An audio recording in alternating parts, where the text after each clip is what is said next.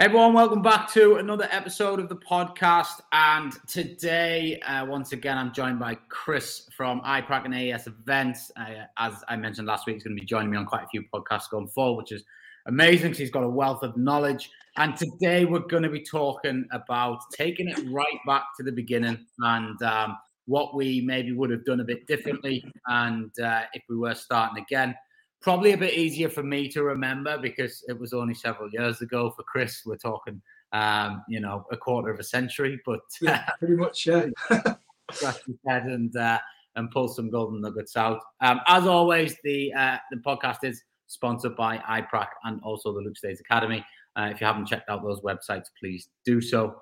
Uh, so, Chris, let's start. I mean, um, you know, there's probably a, a, million things we can talk about. I think we've, we've probably both, and you're definitely more than me, learned a lot of hard lessons. But mm. uh, if you could start all over again, where, where do you think you would start? What do you think you would do a bit differently?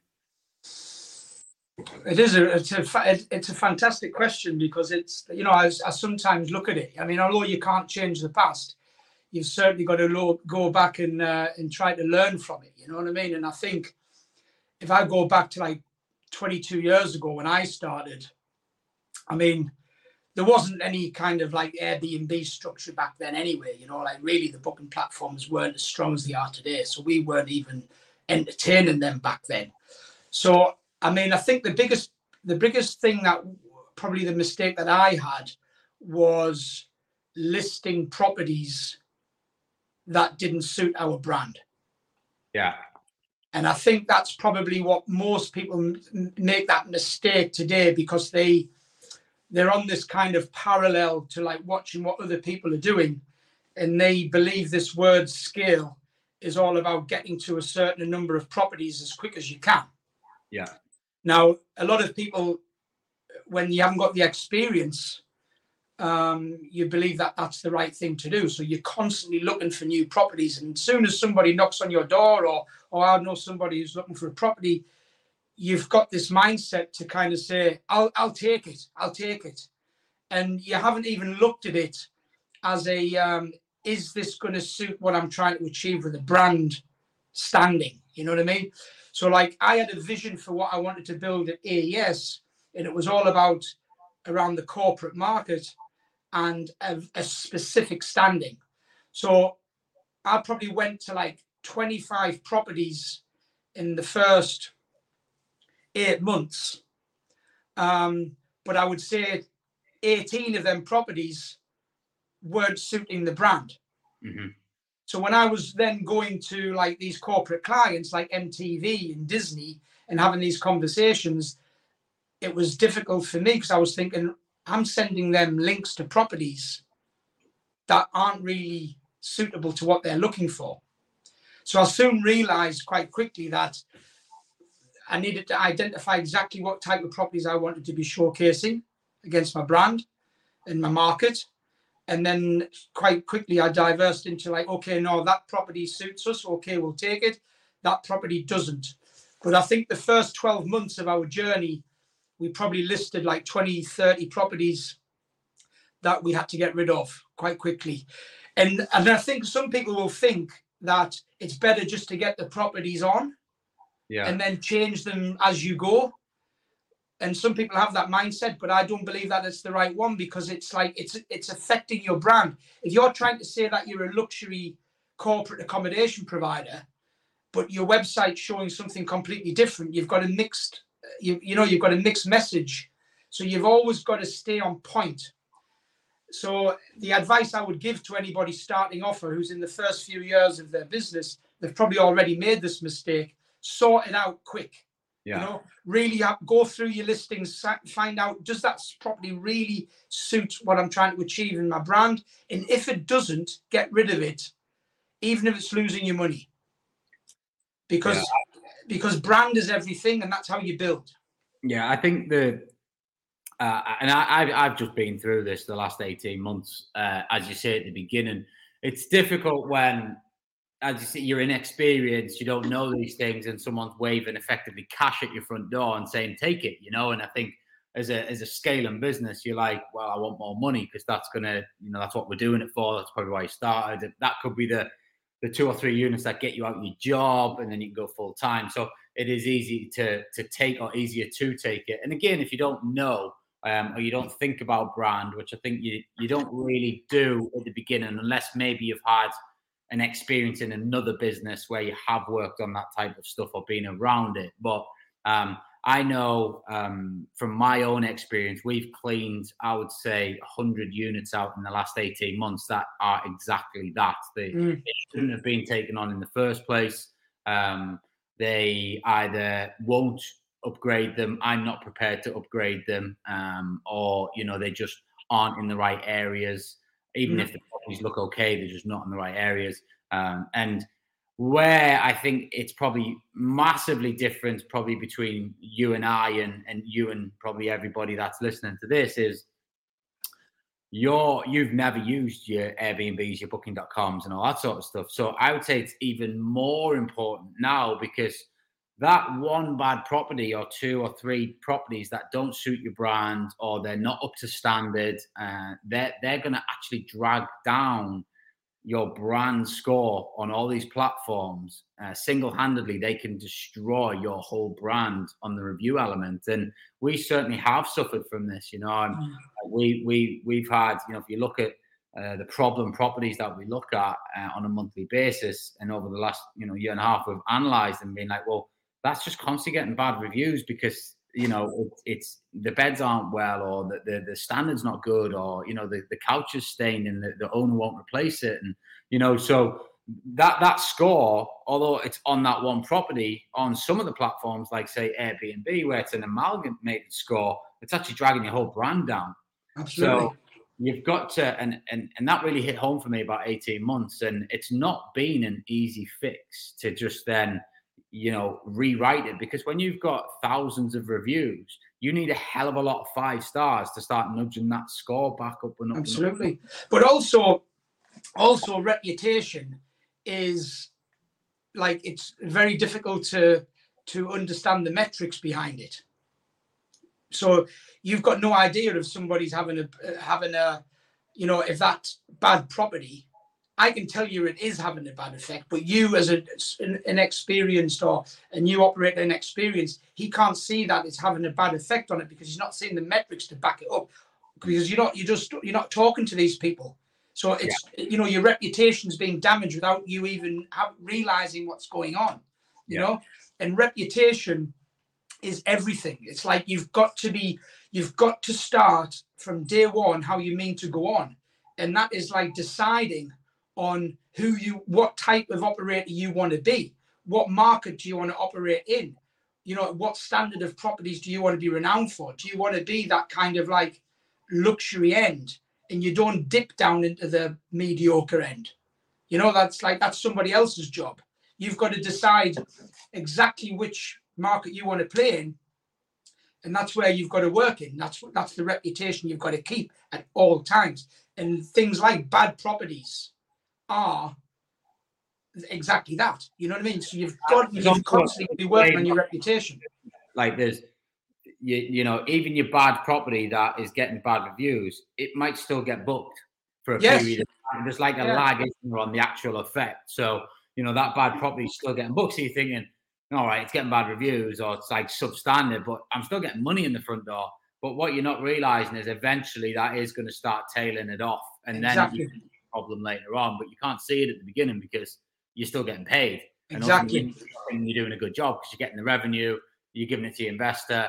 You know, we've just let a block of flats go, which um, they still earn very well, but they just the, the, the, every single time on the evening reports and the ops team, um, there's always a little niggle about that block of flats, whether it's this or that or the other. And we've reached out to the owner uh, numerous times over the last probably six, seven months and said, We've got to upgrade these properties. And we're not asking you to spend money just for the sake of spending money. It will improve your, your, your reviews. You'll get more bookings. We can increase the rates. You yeah. know, high occupancy. There will be a, and it's an investment. You know, you'll get there.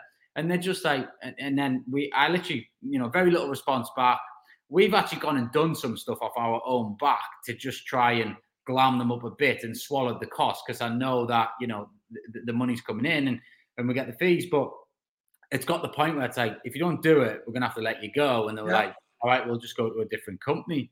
And it's like, right, fine. And but I would advise that company, whoever it is, do not take that block of flats on, you know, because they're not in the standard that needs to be. There's a there's a exact same replication next door from a different operator done out to the nines, and they're charging, I think it's 55 pound per night more per per property you know and it's just because they've invested in it rather than Mhm. just you know, let it run to the ground and um you know eh, i've even said like if you want me to pay for it and and and you can pay us back out the revenue if you haven't got the funds to do it you know but um because i can see the bigger picture now but Mm. the, some owners are just so blind to it and they think that you can i think prior to covid you probably could get away with it a lot more but now the game is it's totally changed and the, the quality that you need to be putting units in is is huge. And if you're not um you know if, if you're not doing it you, you you're not going to i think my we've just finished four projects um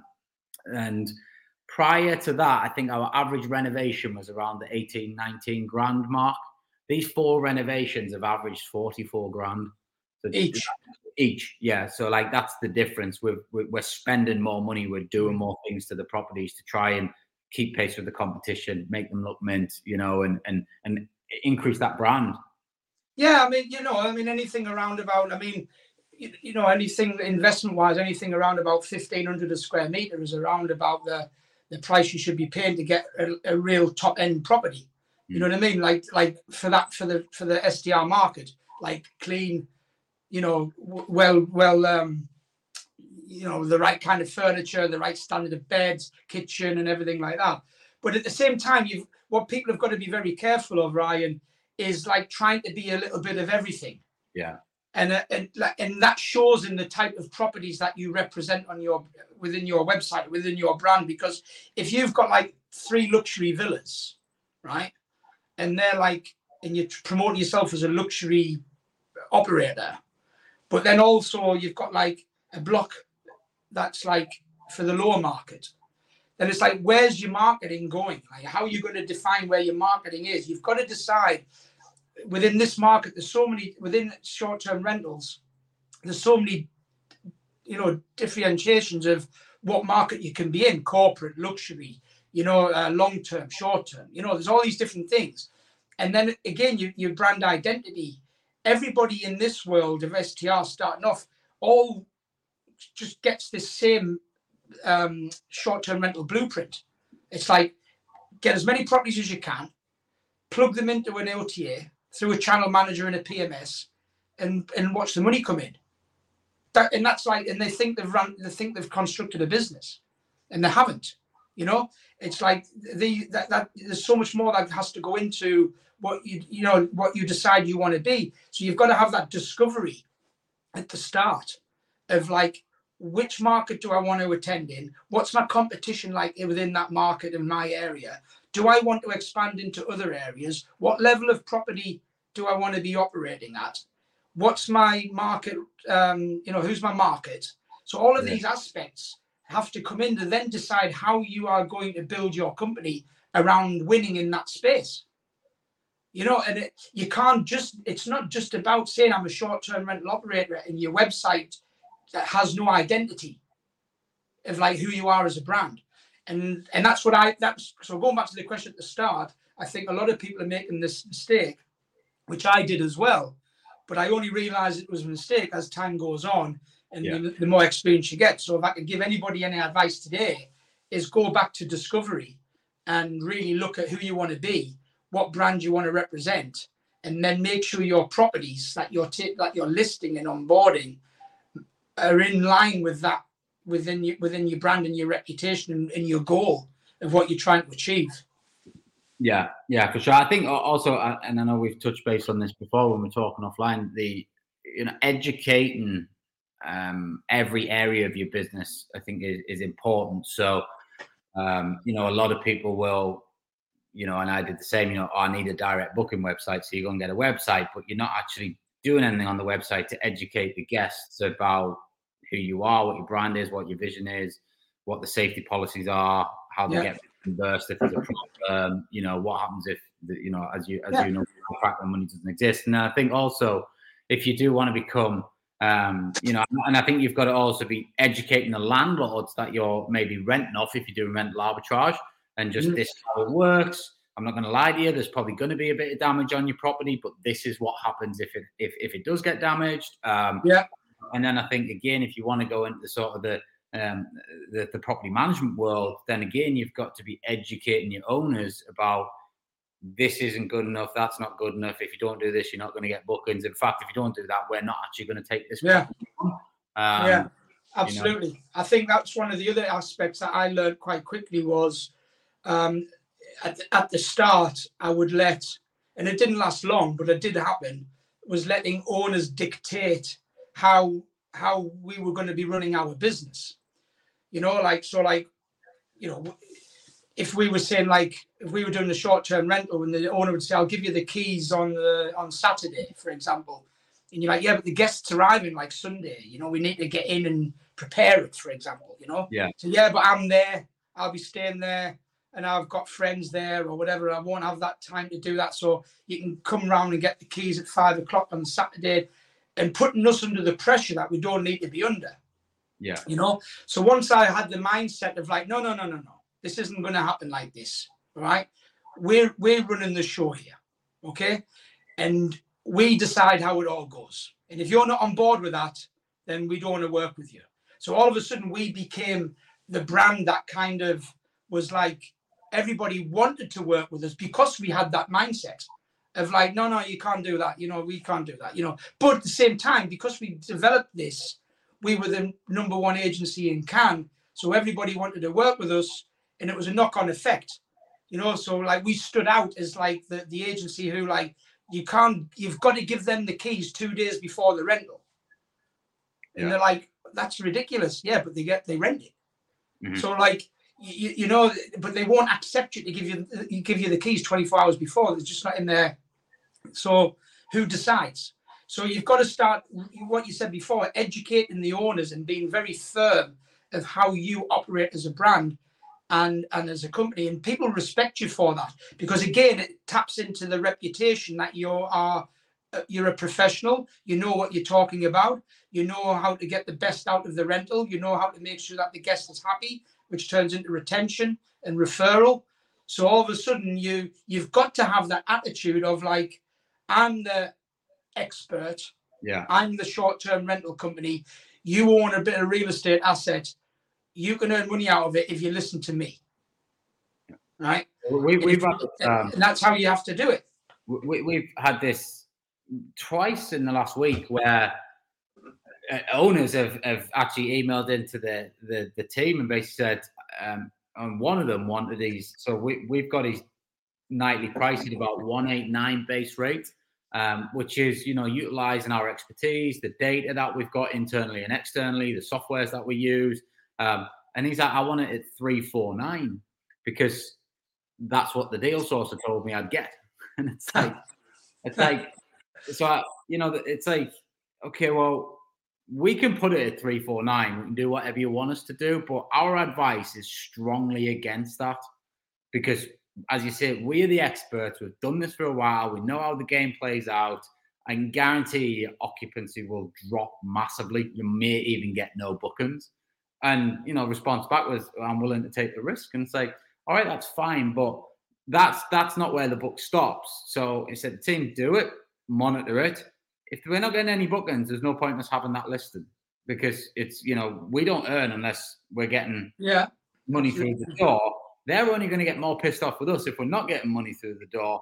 But ultimately, it's not us that have caused the issue at the beginning. It's it's however they've got into that deal. So we need to manage that situation. As you said, it might be a conversation in the month. Say, listen, unless you either start taking our advice, because as you can see, your your your system hasn't worked. Um, then really we, we, you're gonna have to go somewhere else because yeah. that's our yeah. model. And I think yeah. you've got to be. Um, I think you've got to again coming back to early mistakes is don't be afraid to to sack the client and walk away from the money because the damage is far greater because it doesn't matter. They'll quickly forget that they told you that they wanted that price at that price. Yeah. All of a sudden it'll be, oh well, you're not good. You're not getting me any bookings. I'm blowing money. Blah blah blah. Yeah. It, it, they're never going to shout about the deal sourcer either. It's it's you as the middleman who's servicing the contract that's going to become the issue. And I think yeah. you know, that, again, coming back to your brand, you've got to then protect your brand as well. And um, I think you know it's one thing I've definitely learned over the last um, you know few years has the management side of the business has, has got bigger and bigger and bigger is to really you know decide who your client is that you want to work with as well so when we're buying stock now we've also got a different type of stock we want to buy based on yeah. you know uh, lessons learned from the beginning um, but when when we're looking at other people's properties it's like you know as i was saying before somebody who um, somebody who has probably bought a deal off a deal source. Uh, it's their first rent to rent unit and they've bought into shiny penny syndrome. You don't want them, you know, because there more than likely isn't going to be enough margin in that deal to then pay your fees and for them to make a profit. Ideally, those properties need to be run by themselves to be able to make a few hundred pounds a month. Yeah. You know, so uh, we would take them on all day long before because you know they'd be like, oh well, we're going to buy loads of deals and da da da da da, and you're like, okay, great, we'll work with you, we'll, you know, this and the other. But as time's gone on, it's like these deals are not working. Or what we will do is we'll say we need to see the deal that you bought. What are the numbers? And then mm-hmm. we'll cross-reference them. If we feel like we can still squeeze some money out of it for you, of course we'll take it on if it's in the right condition. But you know, we'll be open and honest and say, do you know what, you've massively overpaid for that, and that those nightly rates are not achievable. Yeah, uh, and, and therefore, you know, we we would actually recommend that you uh, operate this yourself, and then it's normally, well, I haven't got time, I've got a job, that's why I bought a deal. It was meant to be passive, blah blah blah, and it's you know, and the inexperience then kicks in. But um, you know, I think choosing choosing your properties, choosing the standard, and, and then again on the back end of that, as you scale, and most people will move into property management, choosing your owners correctly will, will yeah. I mean, better business quicker. Yeah, I mean, we did we did an we did an initiative, like it was like I think it was like 2005, right? So we're going back quite quite a lot of years, and we did an initiative where we like opened a consultation arm to our business where we would say to people, don't buy before you speak to us, right? Because what was happening is, what was happening is you've got a real estate agencies here in the south of France, right? Loads of them. Now, what they tell a client is completely different to what the reality is on the ground, right? So, like, I mean, to give an example, we had a guy come into our office years and years and years ago, and he turned around and goes, "I'm just wanting, to, I'm just looking around to see which agency I'm going to use." Um, and um, and I'm just looking to see what prices you're going to offer us. And I was kind of like, well, you know, first of all, you know, you don't decide if we if you're going to work with us. We decide whether we're going to work with you, right? So you need to get that into your mind first, okay? So, and the second thing is, these are the prices that we would expect to offer you net on these six congresses, right? Um, and he would come back and go, so you'd only give me like eight thousand euros for the film festival. And we would be like, yeah, net to you. That's like in your pocket, 8,000 euros. I said, yeah, but the real estate agent told me I'd be getting like closer to like 16, 17. I said, well, why don't you go and ask him if he can rent it then? you know, he's like, well, well, well, they don't, they don't do rental. Said, so for an intelligent guy, you hmm. bought a property of somebody who told you you could get 16 who doesn't do rentals and you took his word for it. That doesn't seem very smart to me. Yeah. So what we did is we I realized quite quickly that there was this like gap in between like the education of real estate was telling owners what they wanted to hear to sell the property so they could earn their their money, okay, because they're salespeople at the end of the day. But then they were passing them over to the rental agencies with misinformation, and the rental agencies were giving them the bad news you know. So we created this arm within our business where we offered a consultation, and we were inundated because what people people happened was before they were before they were buying, they were coming to us, and we were charging like nearly two like back even back in 2005 close to like 2,400 euros a consultation. But what that included was we would go and visit the property with them as their rental agency and we would then be able to tell them exactly what they could get over a certain and, and we would do a over like a nine year plan and tell yeah. them that you've got to be you've got to be paying X for this property for it to work out. Mm-hmm. You know, yeah. and we would tell them. so we were helping people like avoiding jumping into bed on a bad deal. You know, so all of a sudden this was, you know, so we were making so much money just on on this arm of advert, ad, you know, advising, you know, pre-buyers on whether it was a good deal or not, and whether they would earn any money out of it, plus the the capital appreciation and things. So if you're starting off in short-term rentals, you've got to know the business. Yeah. You know, like and I like I said before, the blueprint is like properties, Airbnb, a little mini direct booking website, and that's kind of what all people are tending to do. You know, but they're not educating themselves on the whole um, scenario of how it all fits together. You know, like you have. You know, you've like immersed yourself in understanding the whole global market of how short-term rental works in terms of markets, pricing, you know, partnerships, real estate to rent, and all of these different aspects, which is important. So yeah. even if you're just starting off, you need to do that because you can gain new owners by that having that education of being able to say to them, look, come and speak to us. We can tell you what you should be buying, what areas should you should be buying, and once you've bought it, we can then manage it. Mm-hmm. But don't come to us with a with a with a deal that you've purchased that doesn't stack up because it's not good for anybody. No, yeah, it's only it's only used the brand that that suffers from that. I think um, I think uh, another lesson that I you know probably learn is uh, and learn the hard way is you know understaffing. So I think you know if you if you are on a can scale property management companies quite quickly because you can acquire you know 5 10 15 20 30 units a month you know you, you can and more you can you can go quickly um, but i think when what what you need to do is always be kind of ahead of the curve slightly on on your recruitment because I probably burnt out some good staff that you know would have been really well suited in the business now had they not took the towel in. Um, and also, I think um, I am a massive advocate of the, the clockwork uh, sort of book, the mentality around that of um, keeping people in their own lane. So you know, I would have I remember one of my first employees was kind of they were doing ops, they were doing direct booking sales, they were doing cleaning linen, you know, mm. they were doing everything. And then I was like, why why have we not done any of that? And they're like, well, I have no time. I've been doing that. Yeah.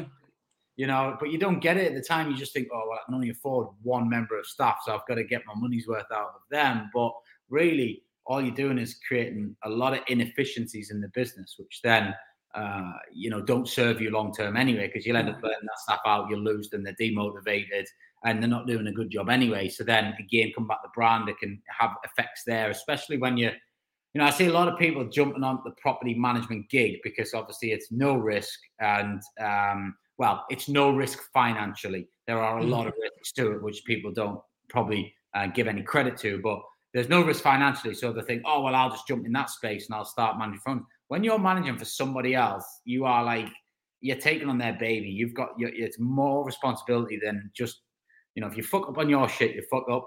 If you do it on somebody else's, like the risks of you know bad brand reputation, letting people down, uh, potentially losing money for them, you know, and and they're things that you have to be concerned about as a business owner if you want to be in the game long term. And I think mm, a lot absolutely. of people they don't factor that in. And I think directly linked to that behind the scenes is their operation. It's like, okay, well, if you're going to take on that, you're going to have to start investing in staff, systems, processes, and softwares because if not, you will let them down, and that will only affect you later on down the line. Absolutely, yeah, I did the same. I did the same, but I think as well is uh, it's that kind of scenario you can't see the wood for the trees mm. when you're in that when you're in that like kind of like building biz- building your business you kind of you you you're putting all of the hats on you know? And i mean and you and you you strongly believe that that's the way to do it. But if you can take that time out where you can sit back and analyze the business like analyze your p&l and have the systems in place so that you're monitoring how the business is operating you can quite easily see where what you can afford in the future because most people most people are like really blind into what they can see. They're just like more properties, maximum rentals, maximum price, reduce the cleaning, you know, more in, more less out, all that kind of mindset. But it's like they're not looking even a week ahead, you know. So they're not. They don't even have a system. I mean, I've spoke to, I've done consultations before for some property managers, and I've and I've said like, you know, let's have a look at your P and what, what do you mean? What's a P and I'm like, well, you don't have a P and L at all. Like it's not something you look at on a. I mean, I love looking at our P and L because for me, that I look at that like a map to the yeah. to the to the future of where we're heading. So, like somebody saying to me, Chris, we want to do this kind of advertising. I can look at the P and go, well, if you wait until June, I can give you thirty grand. But if you want to do advertising now, you can have sixteen. Yeah. But you can only know that by having a having a P&L and knowing how to look at a P&L and knowing how, and having the time to sit and study it. Mm-hmm. You know, and sometimes sometimes you don't know at the start, but if you just start looking at a P&L, as long as the figures are you know are, are correct that you're inserting into the P&L, just looking at it starts to open like you start to realize what things happening. You know, like you can look at how much you're spending on postage, how much you're spending on marketing, how much you're spending on just petrol you know, like you, when we were off camera, you mentioned like your team in Dubai. You've quite quickly said to them, nobody's running around Dubai for meetings. People come to us. We're hmm. the brand. People come to us if they want to speak to us. All of a sudden, if you turn around and say, okay, let's have a look at uh, 365 days a year, right? That's like four four teams, six meetings a day. All, all of a sudden, you might have like 47,000 in fuel, right? Yeah. And, and but if you didn't have a P&L or anything like that, you wouldn't know that. You wouldn't say, oh, well, how's all these fuel costings coming in this month? Oh, well, we're all on meetings. Well, we're not having that then. Stop.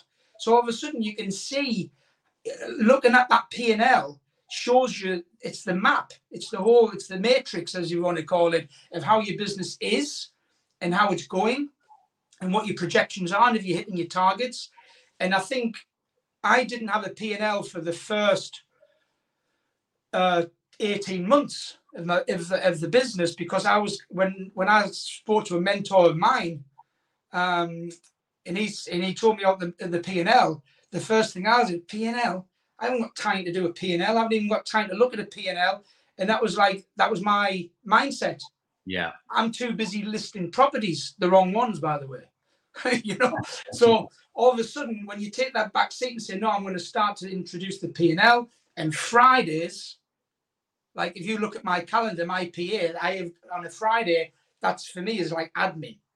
Yeah. That's when I'm sitting down and I'm looking at all of the P&Ls, looking at the business, looking at that, so that on Monday I know. Like Monday, I have a meeting with um, with my ops manager. Tuesday, it's the uh, the owners managers. Wednesday, it's the marketing manager. Thursdays, every day is a different, you know, and we and we plan it out. But I know by spending that Friday, of what my conversation is going to be with that particular um, manager the following week. Yeah, you know, because I, I was quite, um, I was quite fortunate because uh, you know this is obviously about what we would change. I've I've always been a numbers and spreadsheet guy. So from day one, I mean, one of I remember sat on my couch doing all the Xero reconciliations. I wanted them all tagged against the right nominals so I could identify, you know, costs yeah.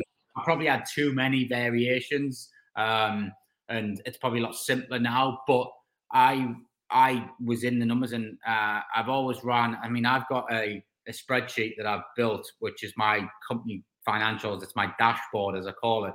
I think it goes down to about row 450 on on my spreadsheet. Every line is something important to do with the business, an area of the business, uh, broken into months, into you know everything is on there. Yeah. So as you say, I can. That's almost like my own P and L, but my my operating P and L. Uh, it pulls from the data that we pull from Sage, dump it into the spreadsheet, and then it auto calculates everything that I want to visually see. Um, but by having a forecast on the numbers, the cash flow, uh, and I think what was really important at the beginning was I could see that they were making profit. So it was motivating to go and get more. Mm-hmm. And I knew, okay, well, on average, I'm making whatever, 600 a month from that unit. So it's costing me 2,400 to set one up. So I know that I can go and get a unit every four or five months from that profit if I reinvest it back in. And it also, give me the confidence that okay, on average, a one bed in Newcastle does that, a two bed in Newcastle does that, and that's the average per month. So I then know I can't pay any more rent than that, you know. And um, I think the, the numbers is is more important than anybody. I think. Oh. I think it's Warren Buffett. I think says like if you can't do accounting, you basically can't be a business owner. Like it, yeah. it will not work. And you know, I even I had the franchisees up a couple of weeks ago in the office, and one of the things we were going through was this spreadsheet of mine that I've got, and you know, they were asking me questions. Like, well, do you, do you not have it broken down per property what you're doing and what this? And they're like, no. And um, and I, I was saying how important it is. If I could, if I could probably advise anything, anybody do anything, it would be from day one know what your numbers are every yeah. step of the way. Yeah. And if you don't, you, you you're going to struggle long term. Um, Absolutely. You get yeah. and you might know what's happening, but when I think your numbers are probably more important when, like when COVID hit, I literally got my spreadsheet out and I went, "How long have I got before I'm bankrupt?"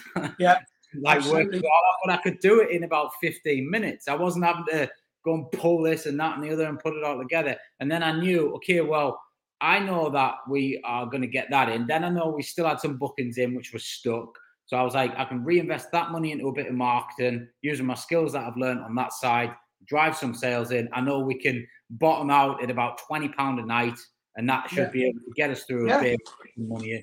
And those decisions were basically formed from numbers. Yeah.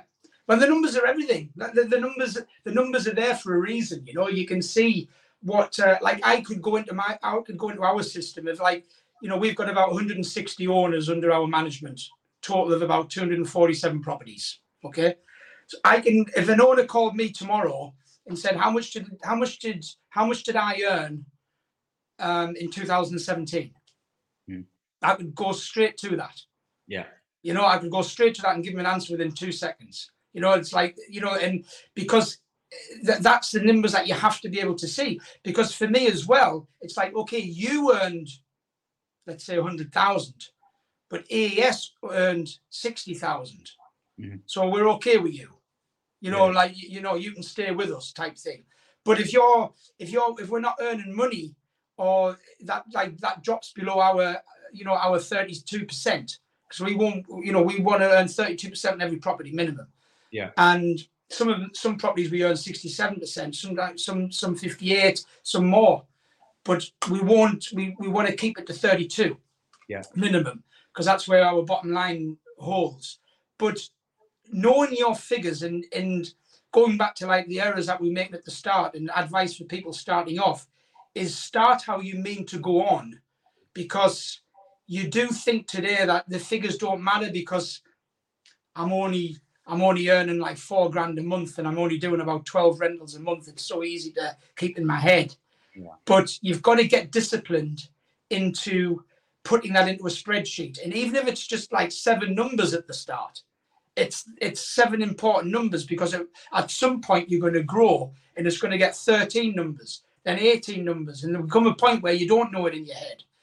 And yeah. then and then all of a sudden you can't look at your business and look at it and see and so many decisions are made on looking at the business p&l and, and and you know like what you've got to understand where you are going and what you can invest you know and and stay and stay safe yeah. you know because i mean you, yeah you got to manage your business and like you, you know and i think today too many people in short-term rentals because it's so easy to get into and generate revenue, they tend to not worry about the figures that much. And and I bet you any money, there's probably 95% of people in the in our in our industry who are robbing Peter to pay Paul. You know, they're yeah. using somebody else's deposit to, to to pay a balance of somebody else because they, they financially got themselves into a little bit of a into a yeah. bit of a into, a into a bit of trouble. And I remember I remember me doing that at the start, you know, and I thought, how do I how do I pay this owner who's due because we've spent too much on ops, and our bank balance is X. I need to pay X out for this congress in three weeks' time, and we don't have enough money. Which is not a nice place to be. It's an horrible place to be. You know what I mean? But that was just mismanagement because I've I, when I went back and looked at it, I'd authorized like about eight thousand euros of expenses that we didn't need to to to to. Uh, but at the time, I couldn't see. Yeah. I just thought I just saw money coming in, and then I was like thinking that our, our company was financially in a good place. I was making, um, I wasn't making, I wasn't making good decisions. Yeah, you can be in pro. You can be a profitable business, but have no cash flow. Absolutely. Like, yeah, as you say there, like you, you can make profit, but if you go and maybe do two or three setups that out your cash flow, and then you've you've bled yourself dry, and then as you say, you might have people to pay or suppliers coming up, thirty days, sixty days, whatever it might be. Yeah. You haven't factored that in because you just think, oh well, there's money coming in all the time, so you know, but Yeah. you, can be profitable, but you can have no cash flow if you're not careful. Mm. And But you've you're not. But, but you're also not man. You're not managing when the next money's coming in and what's due out. It's like you know, like like I say, like I know exactly every Friday what what money has to be because we our all payments go out on a Friday for us. Mhm. That's just that's just and then that that never used to be something that we did. Somebody if an owner wanted paying, we'd pay them on a Tuesday. Some owners would get paid on a Wednesday. Some would get paid on a on a Friday morning. Some on a, and it all and, and that that got us into a bit of a mess at the start. So all of a sudden it was like no no no, Fridays is payment day. Yeah. So if an invoice comes in, it goes into the system to be paid on Friday if it's authorized. You know, if it's over 10 grand, I have to sign it off. If it's Yeah. under 10 grand, and then um, my number two can sign it off. You know what I mean? But we have systems in place that that like like you've mentioned it before, the systems that you have in place today wouldn't matter whether you're managing a thousand properties or ten thousand properties, they would work for both scenarios yeah, and Yeah. that's the that's the position you've got to be. So you've got to start off as you mean to be. Go on, whether you've got one property and earning a grand a month, is start to structure your P and L and your, and your think you can finances I don't. I don't structure in your week. Yeah, uh, it's funny you mentioned that. We we used to do the payment run the same. It just basically give us an invoice, we'll pay it, and um, and then we we get we overpaid to we paid an invoice twice, quite a chunky one, you know, because Peter didn't know what Paul was doing, and um, Yeah. we now do bi-weekly on a Wednesday, and that's Yeah. it. The invoices are in and they're signed off, they'll get paid, and if they're not in, you've missed the pay run, and Like- like- like- You know, you've got to have it. You've got to have it. buy that. This is how we work. If you want to work with us on that basis, great. If you don't, then we can't work. It But I think- isn't. I mean, it's called net. I mean, it's like you know, like you call it net, uh, and and it's kind of like when you're saying to your owners, it's like we work on net ten, we work on net seven, which basically means seven days, seven days after the the invoice is submitted. We if it falls onto the Friday.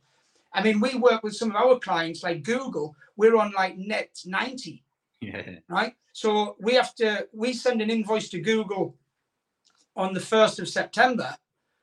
We've got to wait 90 days yeah, yeah, yeah. to get paid.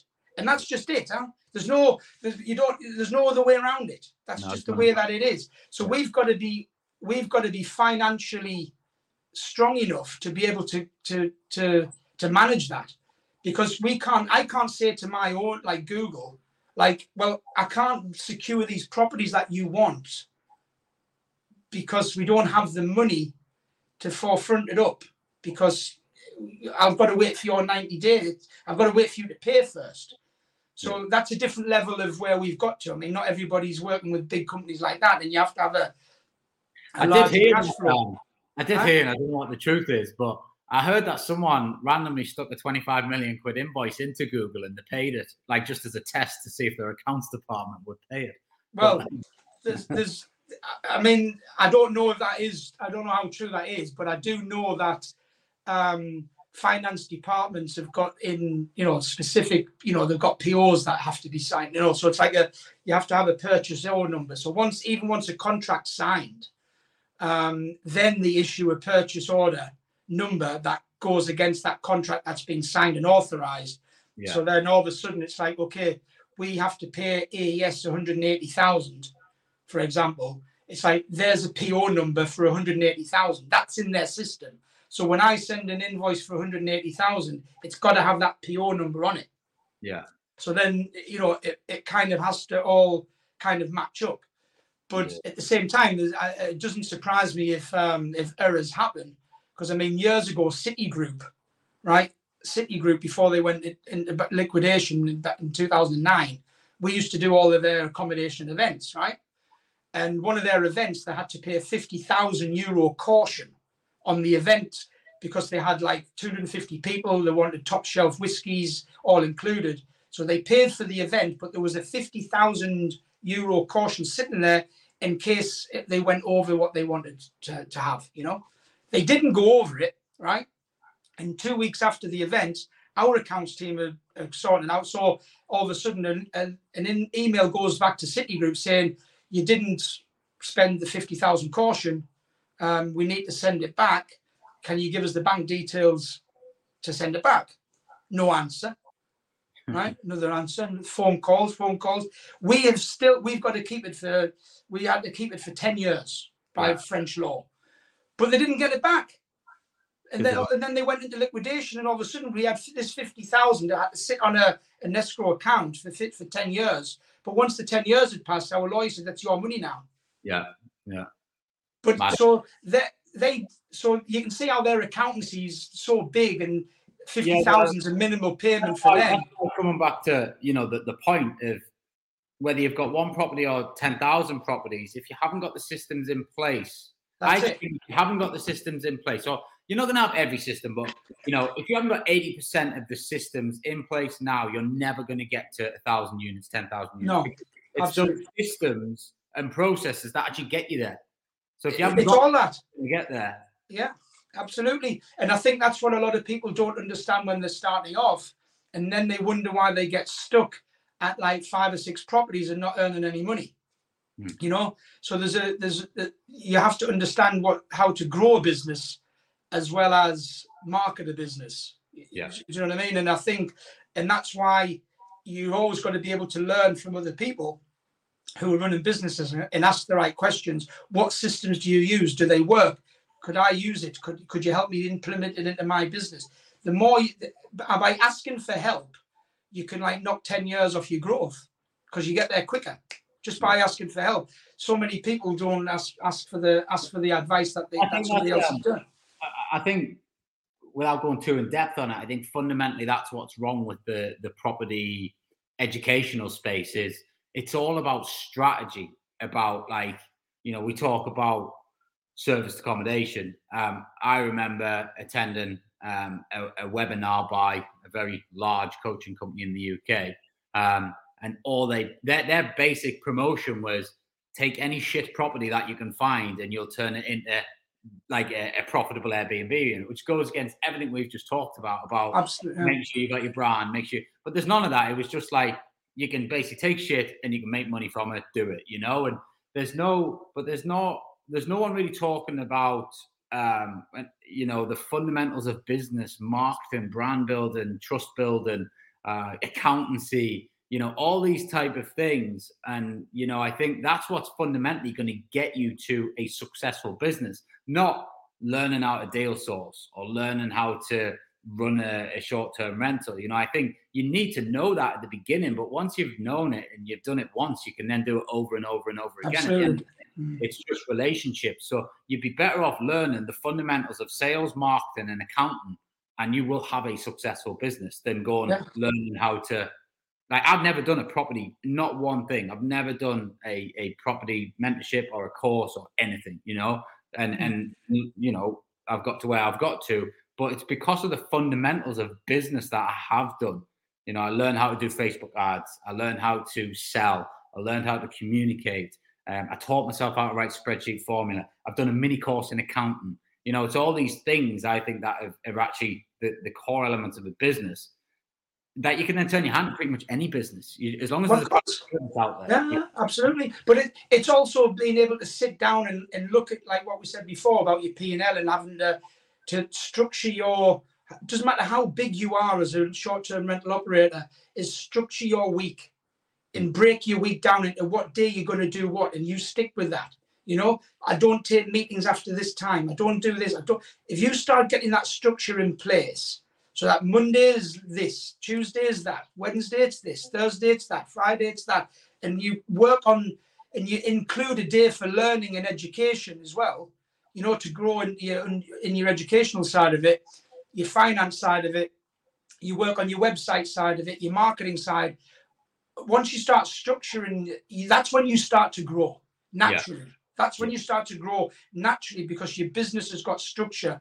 When your business doesn't have structure, you think you're growing, but you're not. You're just running around on a merry-go-round, not actually getting anywhere, but looking really, really busy.